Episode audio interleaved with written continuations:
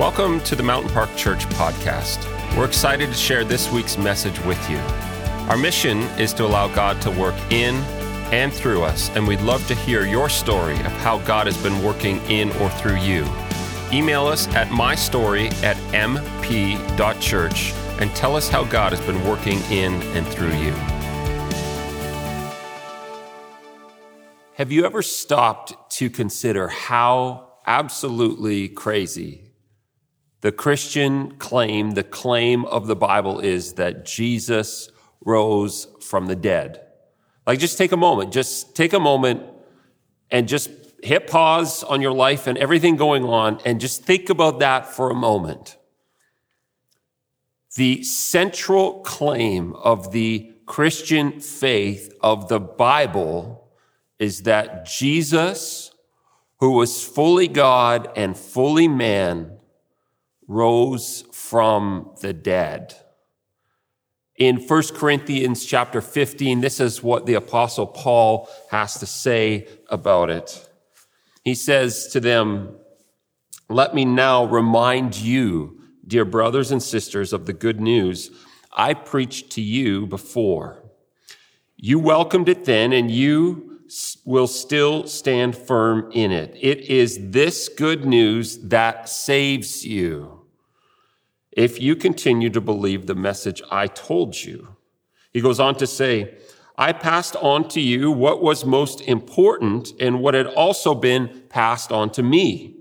Christ died for our sins, just as the scriptures said. He was buried and he was raised from the dead on the third day, just as the scriptures say. Paul goes on to say he was seen by Peter and then by the 12. After that, he was seen by more than 500 of his followers at one time. Most of them are still alive, though some have died. Then he was seen by James and later by all the apostles. Last of all, as though I had been born at the wrong time, I also saw him. Paul goes on to say uh, further down in this chapter, let's pick it up in verse 13. For if there is no resurrection from the dead, then Christ has not been raised either. And if Christ has not been raised, then all other preaching is useless. And your faith is useless. And we apostles would all be lying about God. For we have said that God raised Christ from the grave. But that can't be true if there's no resurrection from the dead. And if there's no resurrection of the dead, then Christ has not been raised. And if Christ has not been raised, then your faith is useless and you are still guilty of your sins. Paul finishes this thought by saying, but in fact, Christ has been raised from the dead, and he is the first of a great harvest of all who have died.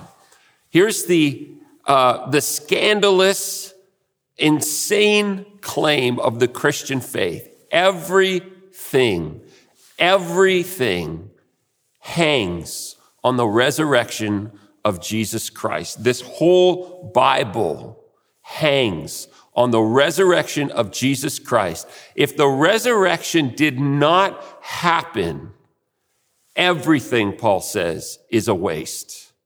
There is no reason to believe what you've been believing. There's no reason to investigate Christianity any further. There's no reason to consider the claims of Christ. There's no reason for the cross. There's no reason for any of it. If the resurrection did not happen, it is all gone up in smoke. This is the, the incredible claim of Christianity and of uh, the life of Jesus. Everything that he came and did, everything found in scripture hangs on this one thing. There is no other world religion, no major world religion that makes such a claim and hangs everything on one thing as this claim of the resurrection of Jesus Christ. We're going to just talk about that a little bit today because Uh, I believe it's important for us to understand that we can believe in Jesus. We can trust in him. We can trust in who he was, what he said, and what he did. But we also need to understand what the, the resurrection means, what the cross and resurrection means, and why it's important for our life today. So we're going to go on a bit of a journey together, uh, a brief investigation of the claims of Jesus, the claims of scripture, and why it matters for our life today. So why would we even believe in Jesus anyway? One of the, the, the, the reasons we can, and, and this is not uh, in and of itself the all sufficient reason, but one of the reasons is that Jesus himself transcends all other religious figures. Jesus is the only spiritual figure that every religion wants to claim a piece of for their own. For instance, in Islam, they believe that Jesus was virgin born, sinless, miracle working prophet, not God, but prophet. Uh, in Buddhism, they believe that Jesus was enlightened. In the Hindu religion, they believe that Jesus was an avatar.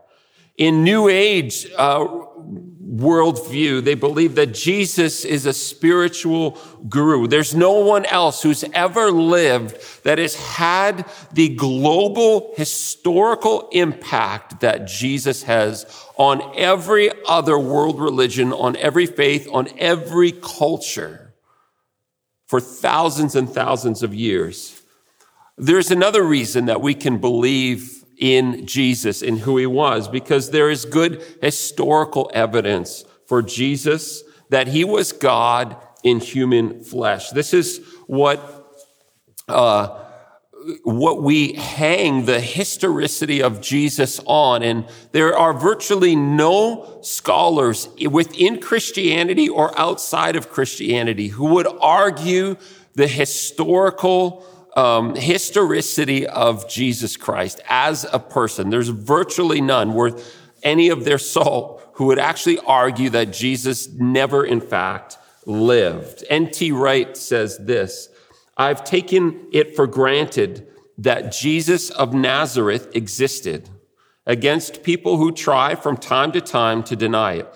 It would be easier, frankly, to believe that Tiberius Caesar Jesus' contemporary was a figment of the imagination than to believe that there never was such a person as Jesus. We can trust that Jesus was a real historical person. Almost everyone would attest to that fact inside and outside the church. At least 10 writers from outside the Bible around the time of Jesus or just after mention him by name. They weren't friends of Christianity. Often these were people who actually opposed Christianity.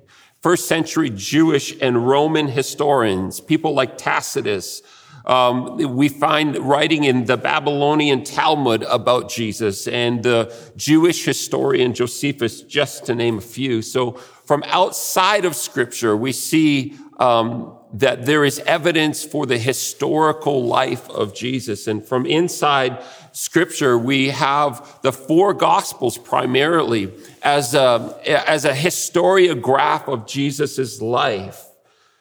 And I just want to say briefly, we're not going to touch into this. I mean, many scholars have spent literally their life's work studying this and areas of textual criticism and all of these things.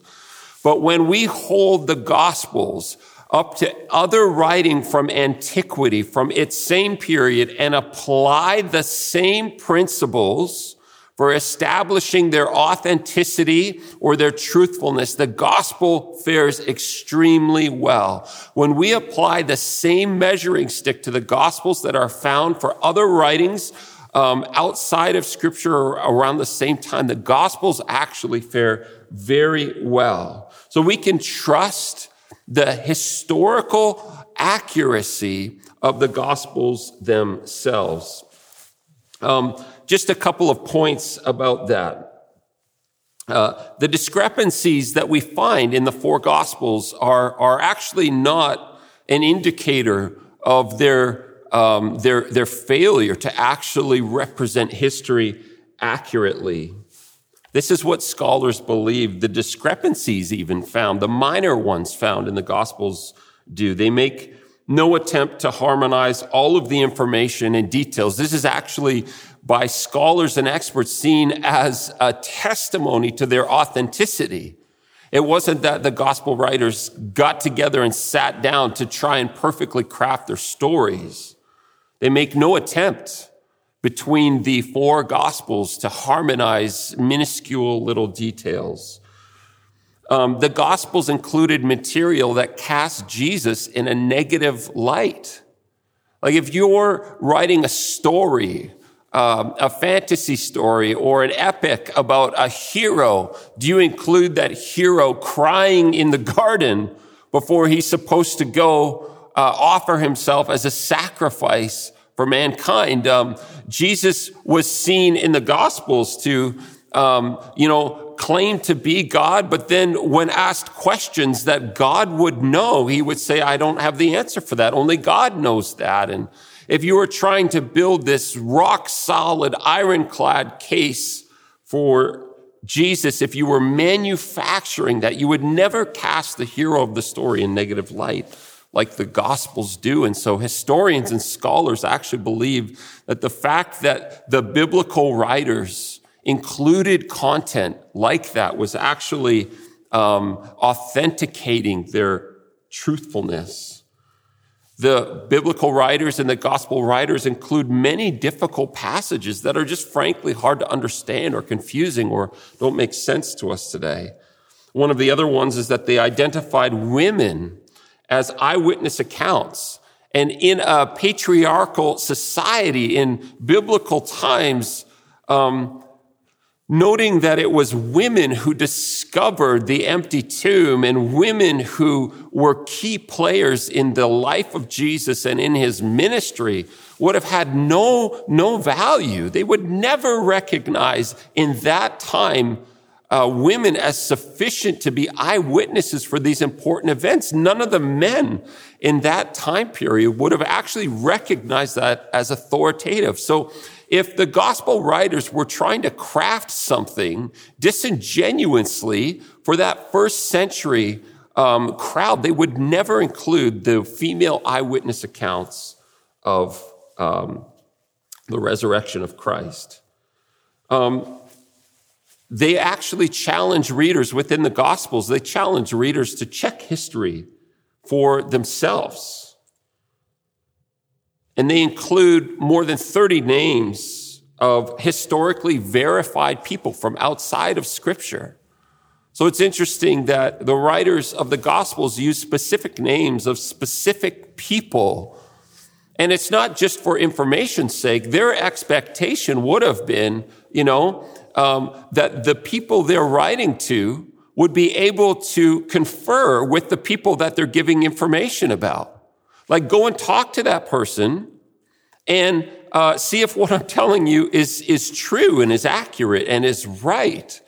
So the biblical writers aren't trying, they're not using fictitious names. They're not, um, you know, creating fictitious scenarios. They're using real names of real people that those uh, people around them would able, be able to go and verify with. So we can trust that Jesus was a real person, that what the Bible records about him is historically accurate. And when compared with the same lens and given the same testing measurements as other writings from its same period, the Bible actually sustains any critique against it and measures up extremely well. What does the Bible say about not only Jesus' historicity and that he lived, but his claim to be God? You know, many people um, who are skeptics or atheists or want to undermine or attack Christianity uh, use this argument that Jesus himself never claimed to be God and that therefore he is not God. But Paul believed that Jesus was God. Paul was responsible for writing uh, the bulk of the New Testament. He believed that Jesus was God. And in Paul's letters, which came out before the Gospels around 50 AD in the 50s, Paul attests to um, that message of Jesus's that Jesus himself was God. In Colossians 1.19, Paul says this, for God in all his fullness was pleased to live in Christ. In Colossians 2 verse 9, for in Christ lives all the fullness of God in human body. If, uh, in the ESV, it says it this way, for in him the whole fullness of deity dwells bodily. In Hebrews, the writer of Hebrews in chapter 1, verse 2 and 3 says this, and now in these final days, he has spoken to us through his son. God promised everything to the son as an inheritance, and through the son, he created the universe. The son radiates God's own glory and expresses the very character of God, and he sustains everything by the mighty power of his command. When he had cleansed us from our sins, he sat down in the place of honor at the right hand of the majestic God in heaven. Back to Paul in Colossians 1 16 and 17, Paul says this For through him, that's Jesus, God created everything in the heavenly realms and on earth. He made the things we can see and the things we can't see, such as thrones, kingdoms, rulers, and authorities in the unseen world. Everything was created through him and for him. He existed before anything else, and he holds all creation together. So for a Jew like Paul, Creational monotheism was an essential doctrine. For a Jew like Paul, the, uh, the, the doctrinal truth that God is one, there is only one God, and that God created the whole universe was essential. That was like the linchpin, theological or doctrinal belief of Jews in Paul's day and especially of Paul. So for Paul to give Jesus titles and a role in creational work was to give Jesus something that was assigned to God alone. Paul knew exactly what he was doing when he was writing these things. Paul's, um, the titles that he gives to Jesus and Jesus' role in the creation of the universe are a direct statement from Paul that he believed Jesus was God. Paul and the early Christians used the same Greek word, kyrios, that is reserved only for the God of Israel. And this term is the term that uh, occurs in the Greek Old Testament. So the Old Testament that Paul and his contemporaries would have been reading this word kyrios occurred over 9,000 times. And in over 6,000 of those 9,000 occurrences, it is used for the proper name of God, Yahweh. Um, this is essential for us to understand that Paul is interchanging the same proper name for God found in the scriptures, found in the scriptures that he's studied since uh, being a young child. He's using the same name and applying it to Jesus. This is seen in examples like in contrast, like Deuteronomy 6 verse 4, where uh, it says, listen, O Israel, the Lord our God, the Lord is one. Okay. So that word for Lord is Kyrios. And it's the same one that Paul uses in 1 Corinthians 8 verse 6 when he says, but for us there is one God, the Father, by whom all things were created and for whom we live. Okay. So Paul is like throwing back there to, to, to Deuteronomy 6 4. And there is one Lord, Jesus Christ, through whom all things were created and through whom we live. So that word for Lord is the same one he uses for God. All right. So Paul is connecting these ideas and Paul was intentionally reshaping Jewish monotheism around Jesus. And you can see other passages like Philippians 2 verse 10 and 11 and Isaiah 45, 23. So there is no doubt in Paul's writing, all right, the writing that we find from Paul in the New Testament, there's no doubt that in the usage of the New Testament writers, the title Lord is regarded as the title used of God in the Old Testament and now applied to Jesus. That's from I. Howard Marshall in the book, The Origins of New Testament Christology. We can also find references for this in Romans 3.30, Galatians or sorry, 1 Corinthians 8, 4 to 6, Galatians 3, 20, Ephesians 4, 6, and 1 Thessalonians 1, 9. So not only can we trust the historicity, the accounts historically of the gospels, but we can trust that Jesus' claim to be God was uh, actually um, something that Paul agreed with. Paul taught his followers, he taught the churches that Jesus was not just a prophet. Jesus was not just a good moral teacher. Jesus was not just a spiritual guru and he wasn't just a healer. That Jesus himself was equal to and was God. Paul reshaped the idea of Jewish monotheism to include Jesus as God.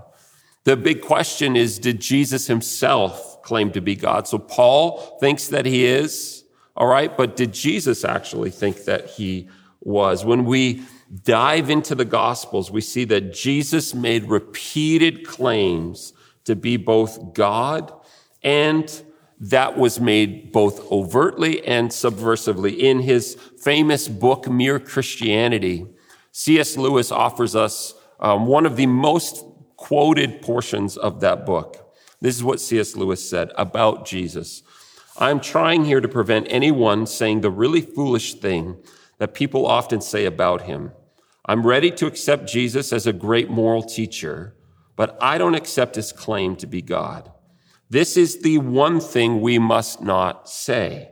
A man who was merely a man and said the sort of things Jesus said would not be a great moral teacher. He would either be a lunatic on the level with a man who says he is a poached egg, or else he would be the devil of hell. You must make your choice. Either this man was and is the son of God, or else a madman or something worse. But let us not come with any patronizing nonsense. I love C.S. Lewis about his being a great human teacher. He has not left that open to us. He did not attend, intend to. So why should we believe Jesus is God if Jesus himself never actually said those words in that exact string of a sentence? This is what Mark Clark says about this. I love this in his book, The Problem of Jesus. I'm often asked, why should you believe Jesus was God if he never said the words, I am God? I respond that the question is based on a mistaken assumption that Jesus would have talked like thus and said things in a way that satisfy our ways of thinking and determining truth. Yet if he had done so, his meaning would have been missed by his immediate audience of first century Jews.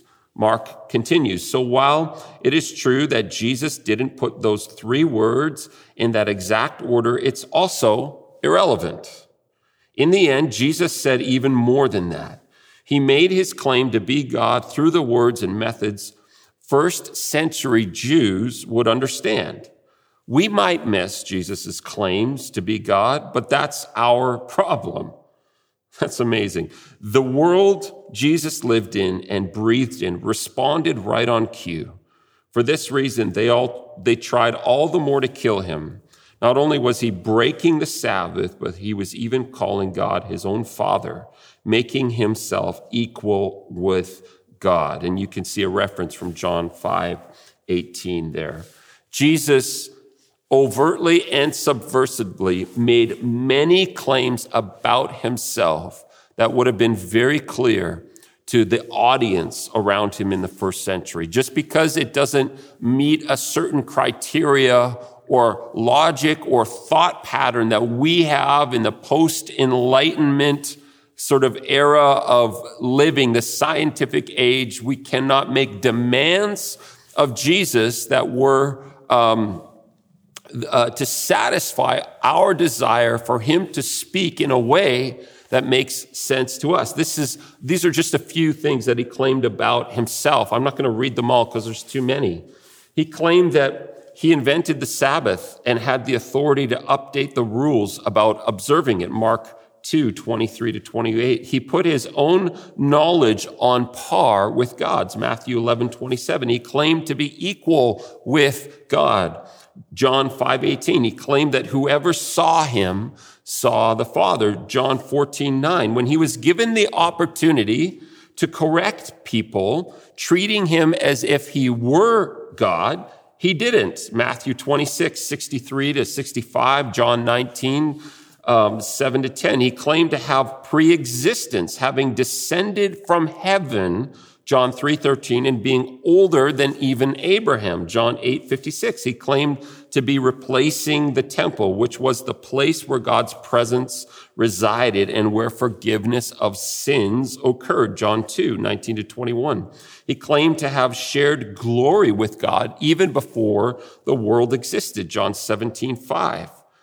In no less than 39 times, he claimed to be a missionary from heaven. He claimed he would send his angels, Matthew 13, 41. Elsewhere in the Bible, angels are always referred to the angels of God, Luke 12, 8, and 9. He claimed authority to forgive sins, Mark 2, 5. And I could go on and on and on about the things that Jesus claimed of himself. In John 1:14, John the apostle John, the best friend of Jesus, said this, so the word became human. The word meaning Jesus and made his home among us. He was full of unfailing love and faithfulness, and we have seen his glory, the glory of the Father and one and only Son. So Jesus said things either overtly or subversively that claimed uh, he himself was God. Jesus also did things that actually uh, backed up his claim that he was God. He taught people to pray to him. John 14, 13 and 14, 15 verse 16 and 16 verse 24. And subsequently, people like Stephen, Paul, and John did pray to Jesus. He did nature miracles, including walking on water and turning water into wine to communicate that he was God over nature. Who is this? It says in Mark 4:41. Even the wind and waves obey him. He claimed a number of titles that were used in the Old Testament scripture for Yahweh. Shepherd of Israel, John 10, 11 to 14. I am the, the formal name or title of God, John 8, 58, Alpha and Omega. We find that in Revelation 1, 8 and 22, 13. Almighty, Revelation 1, 8. Uh, light, John 8, 12. First and last, Revelation 1, 17. Judge of all nations, Matthew 25, 31 and bridegroom. He received worship from people. Again, Jesus, as a first century Jew, would have known as well as anyone that God alone was to be worshiped, but he received the worship of people. John 20, 28 and uh, 523, 938, Luke 5, 8, which was not something even angels would do. All right. We see that in Acts 14, 11 to 15, Revelation 22, 8 and 9. So he even places himself receiving worship above the angelic realm. Uh, we could go on and on and on. Mark Clark, I want to bring you back to him. We're going to hear a few quotes from here today. He said, instead of claiming he was God in a more direct and obvious sense that we as modern people prefer, Jesus cast himself as God in a very specific way. He aligned himself with the story of God, the one known and taught for generations by the Jewish people. Jesus wasn't making an abstract claim to be God. He positioned himself as the center of Israel's concept of the one true God and said, I am that God. Jesus claimed divinity in every way that mattered and made sense to the first century Jewish world. So not only can we trust the historicity of the Bible and of the, the Gospels especially, we uh, know that Paul taught that Jesus was God, and we see here that not only did Jesus teach himself that he was God. Not only did he say things directly and indirectly that spoke to that, he did things that only God could do. And he did it in a way that his first century Jewish audience would have actually fully understood, even if we don't fully grasp it today. We can trust in the historicity of Jesus. We can know that Jesus claimed to be God and he backed it up with evidentiary miracles and the way that he lived. So we need to move then on to the crucifixion of Jesus, the description from the Gospels. We're now coming to sort of the, the apex moments of all of history, all of human history, all of created history. Uh, can we trust in the stories of the crucifixion? Let's just put this one to bed really quickly. There's virtually no doubt, virtually no doubt from a historical perspective, inside and outside of the church, people friendly to Christianity, and skeptics and fierce opponents to it all agree that historically Jesus was a real person who lived and he was crucified in the exact manner and detail that the Gospels lay out for us. Just really quickly, why was he crucified? I'm not talking about this from a theological sense just yet. Jesus was executed as a rebel who was a rebel against the Roman Empire because of his kingdom message. So from the uh, perspective of the Roman Empire, Jesus was being executed because of his kingdom message Jesus was a threat to the Roman Empire because Jesus taught that he was the King of Kings and the Lord of Lords, that he had come to reestablish the kingdom rule and reign of God on the earth. And therefore that meant that Caesar was not Lord and God and King.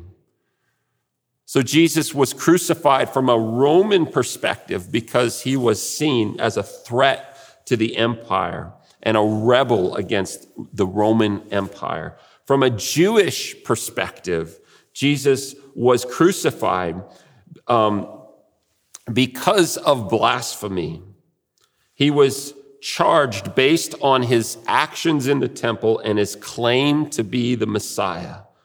Jesus, from a Jewish perspective in his day, was seen as a false prophet who was leading Israel astray. The religious leaders were not friendly toward Jesus. They believed that his claims about who he was, the things that he did, made him a false prophet who was leading Israel astray. And John, the apostle John, gives us a window into the motivations, the heart issues behind the Jewish leaders as they are um, uh, positioning him to be crucified they leaders and the Pharisees called the high council together. This is in John 11.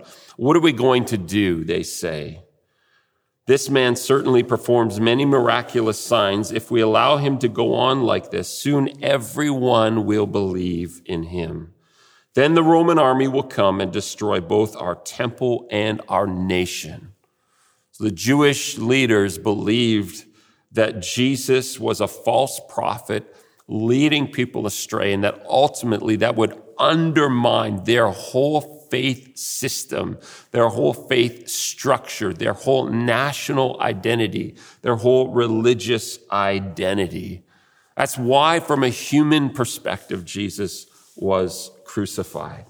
So, what then does the cross actually mean? The cross is now, we're coming to the central kind of portion of the biblical story and the whole message of Jesus.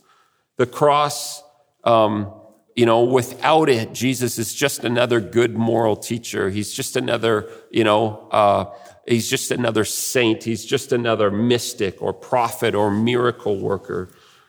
But without the cross, Jesus solved nothing. Solved nothing. The cross itself changes how we relate to God. Mark Driscoll says it this way in a, a brilliant way that I could never say. He said, The cross is like a jewel, brilliant in the way it sparkles from many different angles. And Mark Driscoll summarizes the different th- things the cross accomplishes. And all of these uh, have deep meaning in the history of the church. So the cross accomplishes um, Jesus as the victor, Christus victor, Jesus defeating Satan and demons. The cross accomplished redemption. The cross buys us back from the slavery of sin and death. The cross accomplished new covenant sacrifice. Jesus is our sacrifice and forgiveness and forgives our sins so we are forgiven and forgive others. The cross accomplished the gift of righteousness. This is the accomplishment of Christ, what he did as a gift that gets applied to us. The cross accomplished justification. Because of Jesus' work, we are now declared righteous in the law court of God. This is what the cross accomplishes. The cross accomplishes something called propitiation, which means that the cross satisfied God's wrath and thus turns his relationship to us into one not of anger, and wrath, but of favor. The cross accomplished something else. That's another big word that we don't use in English, but it's called expiation. That's Jesus' sacrifice not only for our sins and our own forgiveness, but also the sins that have been done to us. So the cross not only covers the sin that we commit, but it covers every heinous and horrendous act of sin done against us. The cross accomplishes Christus exemplar. It's our example for how to actually live. I want to just touch really briefly on a couple of these, um, just so that we have a little bit of a deeper understanding. The atonement for sin, the, the cross accomplishes atonement. In Matthew uh, 2745 in the ESV, it says, Now from the sixth hour there was darkness over all the land until the ninth hour. Historians tell us that it was at the ninth hour on the day of Passover when the Jews would actually get together. So on the ninth hour of the day of Passover, when the Jews would get together, they'd gather up and make sacrifices for the atonement of sin. And at that very hour, Jesus is accomplishing atonement on the cross. The gospel writers are not vague about this. They're not mysterious about this. They want us to see, and even Luke, in drawing these connections, wants us to see the ultimate and final sacrifice that Jesus was for our sins. It's why at that moment when he said it's finished, the veil was torn in two and that which separated us from God, our sins and, and sinful nature was torn in two. And Jesus there made atonement for our sin. In Hebrews 9, it says this, but now once for all time, he has appeared at the end of the age to remove sin by his own death as a sacrifice. And just as each person is destined to die once, and after that comes judgment, so also Christ offered for once for all time as a sacrifice to take away the sins of many people. Jesus, um, on the cross, we don't just see atonement for sin, but Jesus becomes our substitute. Mark 10, 45 says, For even the Son of Man came not to be served, but to serve others and give his life as a ransom for many. Jesus came into this world for a reason to offer himself as a substitutionary ransom, a sacrificial ransom for us. The cross is also about the victory of God. It brings us right back to Genesis 3:15 and after Adam and Eve had sinned, God came down and he spoke to the serpent and he said, um, One day, out of humanity, I will raise someone up and you will bite his heel, but he will crush your head. In Colossians 2:14, Paul says he canceled the record of the charges against us and took it away by nailing it to the cross. In this way, through what Jesus did on the cross, he disarmed the spiritual rulers and authorities. He shamed them publicly by his victory over them in the cross. The cross was the accomplishment of everything that Jesus had promised way back to Adam and Eve. It was the fulfillment of what he had promised in Genesis 3. And lastly, in here, I want to talk about this word propitiation because it's not a word we use every day, and we can find that word in Romans 3.25 and Hebrews 2.17 and 1 John 2.2 and 4.10. But that word propitiation means a sacrifice for our sin. So that's half of it. And that's sort of the beneficiary part that we receive, that Christ was a sacrifice for our sin. But the other side of this coin is, is that propitiation means something that satisfies the wrath or anger of God and turns it from anger into favor. When the cross is described with that word propitiation, it's actually uh, tells us that God was angry because of sin. And that anger needed to be satisfied.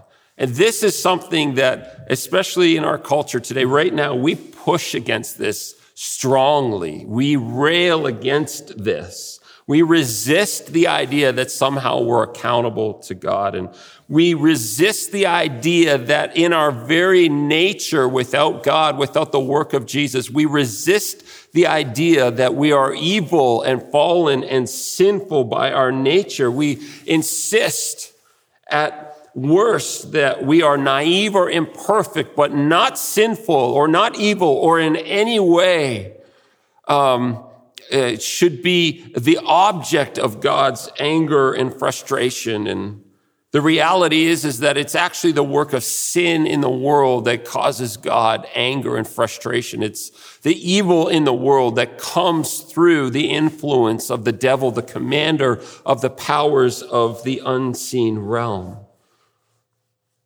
But we resist this with everything in us that, you know, we're not inherently evil or sinful. We're just naive or imperfect, but there's nothing that God really needs to deal with us in this way. And Paul said in Ephesians 2 1 to 3, he lays out this argument, the reality that um, our nature is sinful.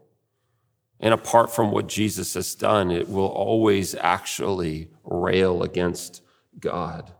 Jesus said in Matthew 5 or 15, 19 that evil doesn't come from the external places in our life, that evil actually springs up from our heart. It's in us innately. It's we're born into sin, as David said in Psalm 51 from the time my mother conceived me, I was born with a sinful nature. This is the evil that Jesus says springs up out of our heart that produces anger and malice and rage and immorality and impurity and uh, destructive behaviors and ideas and tendencies. The truth is that God's anger against sin and evil is justified because it's actually fueled from God's love for what is right and good and beautiful. These are the things that make him so angry over the destructive force of sin in the world and in our lives. You know, we don't want to allow God to stamp out injustice, the injustice of evil and sin, but the truth is that we all deal with anger over injustice. We're actually wired, because we're wired and made in the image of God, we're wired to see injustice and be angry about it, to have arguments and fights and to defend the helpless and the widows and the poor and the orphan and the marginalized. We're wired in our DNA from God to hate injustice. I remember as a, you know, a 19 year old on my first ever international trip, I went to Egypt for a summer and was serving in short term mission. And one of our assignments was in an orphanage in a little town in southern Egypt. And, and we got into this orphanage and right away, the first day that we were there, this little boy caught my attention.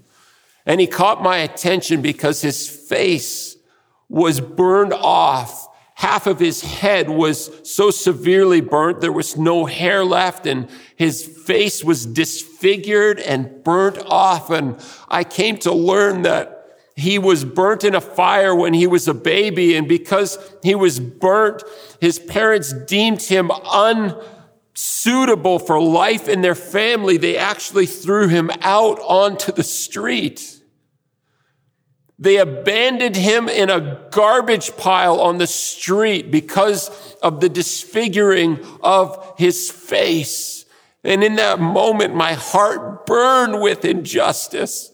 What kind of person would do that thing? And in the same way, you've seen it a thousand times, your heart burning and angry at the injustice you see in the world. And this, if we as sinful people who have such a limited perspective are stirred with this kind of anger. How much more for a God who sees and understands all things and sees the devastating consequences of evil and sin, the work of the devil on the earth in his good creation that was perfect and beautiful. How much more anger would God have? at the cost and consequence of sin as people hurt themselves and hurt other people. God's anger over sin is justified. His injustice over evil and sin is justified. This is what Mark Clark says about this. This deep desire for justice to be done simmers in all of us. It comes from being made in God's image. We get angry when we see injustice because God gets angry when he sees injustice. If your kid gets bullied or made fun of at school, what do you do? You demand justice. You want blood, and that's you. With all of your imperfect knowledge, imagine what it's like for God who can see our full intent and knows all the minute details of our selfish hearts. The more you love someone, the angrier you're going to be when you see them hurt themselves or others. Anger and wrath are not the opposite of love. Don't buy into that lie from our culture. Anger and wrath are not the opposite of love indifference is. God sees the way the world is and it angers him. If he wasn't filled with love and goodness, he wouldn't care. I was wiping my nose there. I'll read that for you again. God sees the way the world is and it angers him. If he wasn't filled with love and goodness, he wouldn't care. And if he wasn't angry at the state of the world, he wouldn't be worth worshiping either. On the cross, this is the the power of the story of the Bible, the power of what happened on the cross. God Himself satisfies His anger. God Himself pays the debt.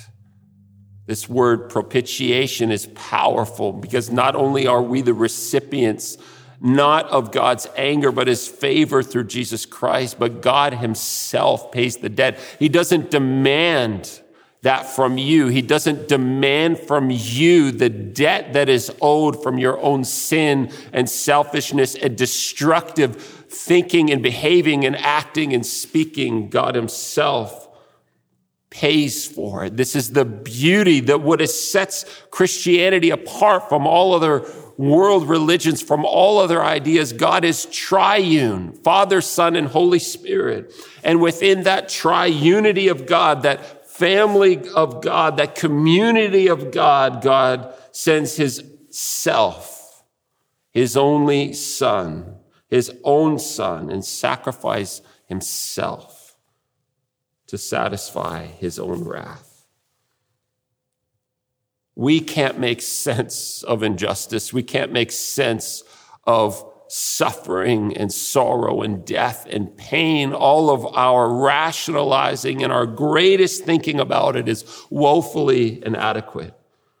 The week after the events of 9 11 in New York City, Pastor Timothy Keller, who leads a church in Manhattan was preaching the week after 9 11. His church went from 2,000 the week before to 5,000 as it was flooded with people trying to figure out what was happening.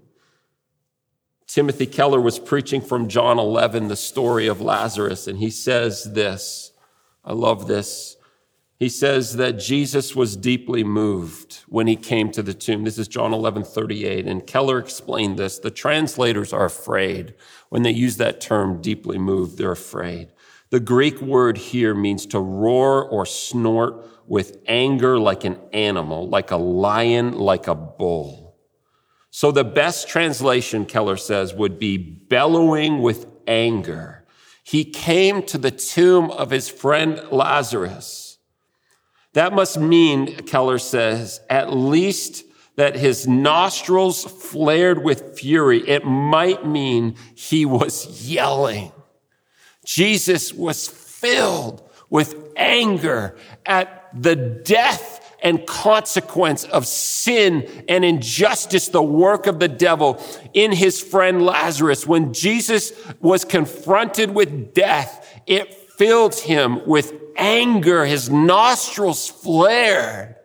He might have even been yelling in rage at the consequence of sin and the work of sin and death in the world. Jesus hates death. God hates sin. He hates death. He was yelling in anger at it.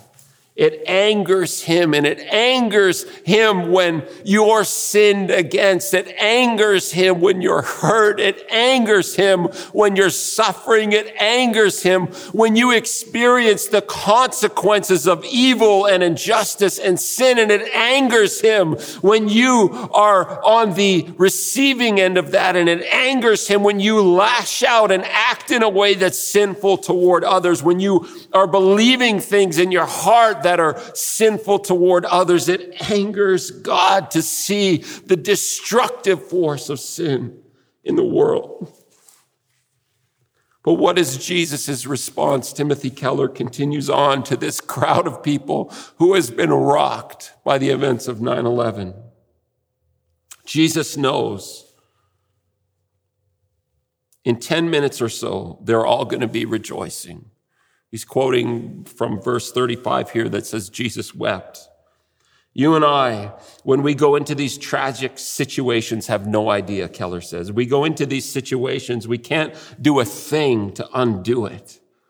Now, here's what's interesting. We say, boy, if we had, and fill in the blank, if you went into this knowing what you were about to do, knowing how you were going to turn everybody's weeping into joy in about 10 minutes, why would you weep? Why would Jesus weep if he knows at the sound of his voice with, with one word that he's about to raise Lazarus from the dead? Why would he weep? Keller continues. Why would he do that?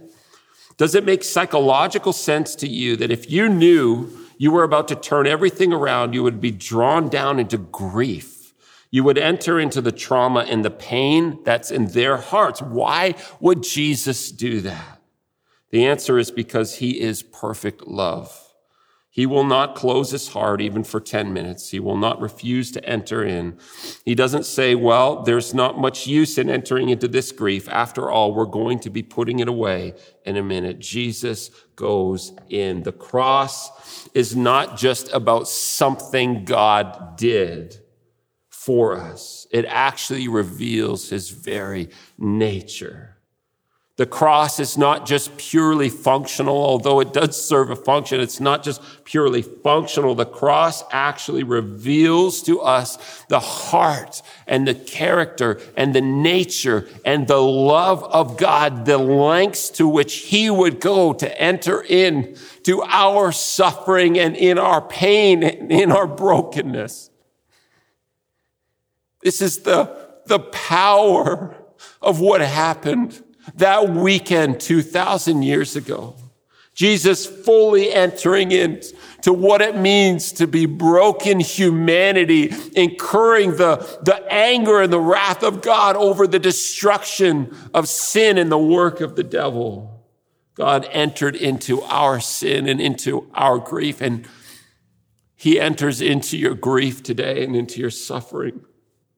It was his plan, as Paul says in Ephesians, even before he made the world, God loved us.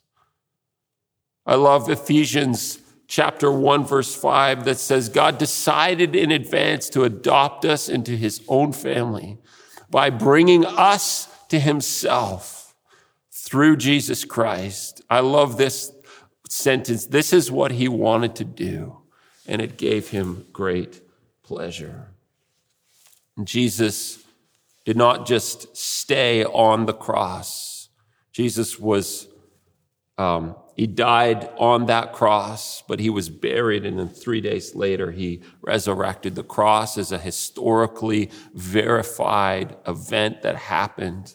We can trust what the Gospels say about what Jesus said and what he taught. We can trust what Paul taught about Jesus. And this same Paul said, if there is no resurrection, then all of it is useless. The resurrection of the dead three days later, what we're celebrating today is the linchpin that everything hangs on. Just really quickly, a bit of the you know, peripheral sort of reasons why we could believe in something as crazy as the resurrection. There's medical and historical evidence that Jesus did really die.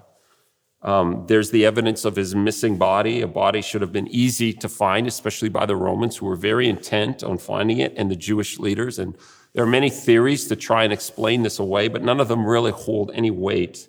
There's evidence of the appearances. Paul is saying, look, he appeared to the apostles and he appeared to his followers. He appeared to 500 people at a time. He appeared to everyone, and last of all, to me. There's the evidence of the empty tomb with the grave clothes. And lastly, the evidence of the rise of the early church. Why in the world, ask yourself this, why in the world, if they were covering this up as a hoax, if the resurrection didn't happen, if they didn't actually see Jesus resurrected and didn't believe that he was, why in the world would they give their lives for this very message? It makes no sense it makes no sense to consider that they gave their lives. Here's what's happened to the original disciples. Andrew was crucified in Patras, Greece. Nathanael was flayed to death with a whip in Armenia. James the Just was thrown from the temple and then beaten to death. John died in exile on the island of Patmos. James the Greater was beheaded in Jerusalem. Luke was hanged in Greece. Mark dragged to death by a horse in Alexandria, Egypt. Matthew killed by the sword in Ethiopia. Matthias was stoned and then beheaded in Jerusalem. Peter was crucified upside down in Rome. Philip was crucified in Phrygia and Thomas was stabbed to death with a spear in India. These disciples would never have given their lives. Would you do it? For a hoax that they had created? For a fantasy that they wanted to kind of disseminate around the world? The, the, one of the strongest evidences for the resurrection is what happened after in the lives of the disciples. It's what happens when we go from 12 followers of Jesus in the gospel narratives to over 33 million Jesus followers in 350 years. We've not seen explosive growth like that in the years since then. There's the evidence that Jesus is still changing lives today, that he is alive and he's appearing today to people. I love this. I want to leave you with this story. Darren Carlson, the founder and president of Training Leaders International, wrote an article that appeared on the Gospel Coalition website. You can go there and find it. And it's called When Muslims Dream of Jesus. And he tells stories there of Muslims who had encountered Jesus in dreams or whom Jesus had appeared to. Jesus is not dead. He's alive today. Here's a story I want to leave with you. There was a family on a boat with other migrants traveling from Turkey to Athens. On the way, they lost their seven year old daughter into the water. Everyone in the crowded boat was looking for her, but couldn't find her. Suddenly she appeared on the other side of the boat, saying over and over, A man who walked on water took me and brought me to the other side of the boat. The parents dismissed her words as silly. They thought she was crazy. Upon arriving on the island of Lesbos, they met a Christian who made a fire and offered to talk to them. That day, without knowing what had happened, he asked if they would like to know about a God who walked on water. They started crying, just like me. The man had never used that illustration in evangelism, but that morning he felt like he had to. They asked him, Who are you? To which he replied, I am a Christian. They said, What do you mean walk on water? He opened the Bible and read the story of Jesus walking on the water. They continued crying. Our daughter fell off the boat, they explained. We thought she was crazy because she was dry on the other side. We didn't understand it, but she kept saying, It was a man who walked on water that took me to the other side. Jesus is alive today. Not only do we have the testimony of the disciples and the Christians in the first few hundred years, but we have story after story after story of Jesus powerfully transforming and interacting with our lives all over the world. They say in this study that 25% of the Muslims globally who come to Christ do so because Jesus appears to them in physical form or in a dream or in a vision. Christianity is not about our lives being unmade. It's about Jesus remaking and reshaping our lives as the resurrected shepherd king who said that the kingdom of God is not for some other time in the future. Yes, the fullness of that will be in, in, the future, but the kingdom of God is here and now it is at hand. And his invitation is to take his hand, to follow his lead and walk into the kingdom of God today in the here and now, to follow the resurrected Jesus through our life. So, what did Peter and Paul and the New Testament writers say? What do they say in Acts as they're preaching? They say, believe, repent, and be baptized. And this word for belief is more than just mentally agreeing to some truth or idea. We've been talking about this more than just agreeing with what Jesus said. It's more than just acknowledging uh, intellectually that he is Lord or saying that you believe the claims that he made. Believing in him is actually uh, aligning yourself with the entire story of Israel through the Bible and throwing yourself into a trust life relationship with God defined by obedience, holiness, and love. The life of a follower of Jesus is one that is given over to Jesus. Not just a belief that he existed, but actually obeying him as king in your life. Jesus said, If anyone wants to be my follower, you must give up your own way. You must give up your own way. Take up your cross daily and follow me.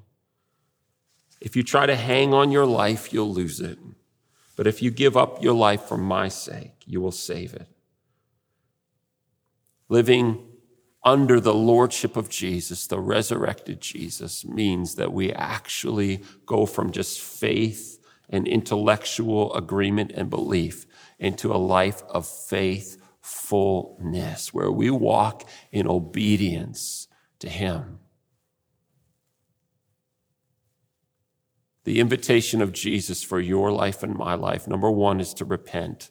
That word repent actually literally means to turn and go in the opposite direction. It's to turn away from, but it actually means to change the way we're thinking about our thinking. It's to change the way you think about your life about your priorities, about your values, about what's most important, about what you will or won't do. It's actually changing your thinking about who is actually in charge of your life, who is making the decisions and leading. Repentance is changing the way we think. And instead of seeing ourselves as the rulers of our own domain and our own kingdom and our own future, actually changing how we think about our very lives and following Jesus. And belief is not just about ideas and agreement with them. It's not just about agreeing to doctrinal statements of Jesus. It's walking in obedience after the Good Shepherd. The question is Are you ready today? Are you willing today to walk the walk, not just talk the talk, but to give your life to Jesus? I hope you are. We hope that you are challenged and inspired by what you heard today, and that you're willing to allow God to work in and through your life in bigger ways this week. We'd love to stay connected with you on social media, facebook.com slash Mountain Park Church and instagram.com slash Mountain Park Church. Finally, if you have a story of how God has been working in and through you, we'd love to hear it. Just email us at mystory at mp.church and tell us how God has been working in your life lately.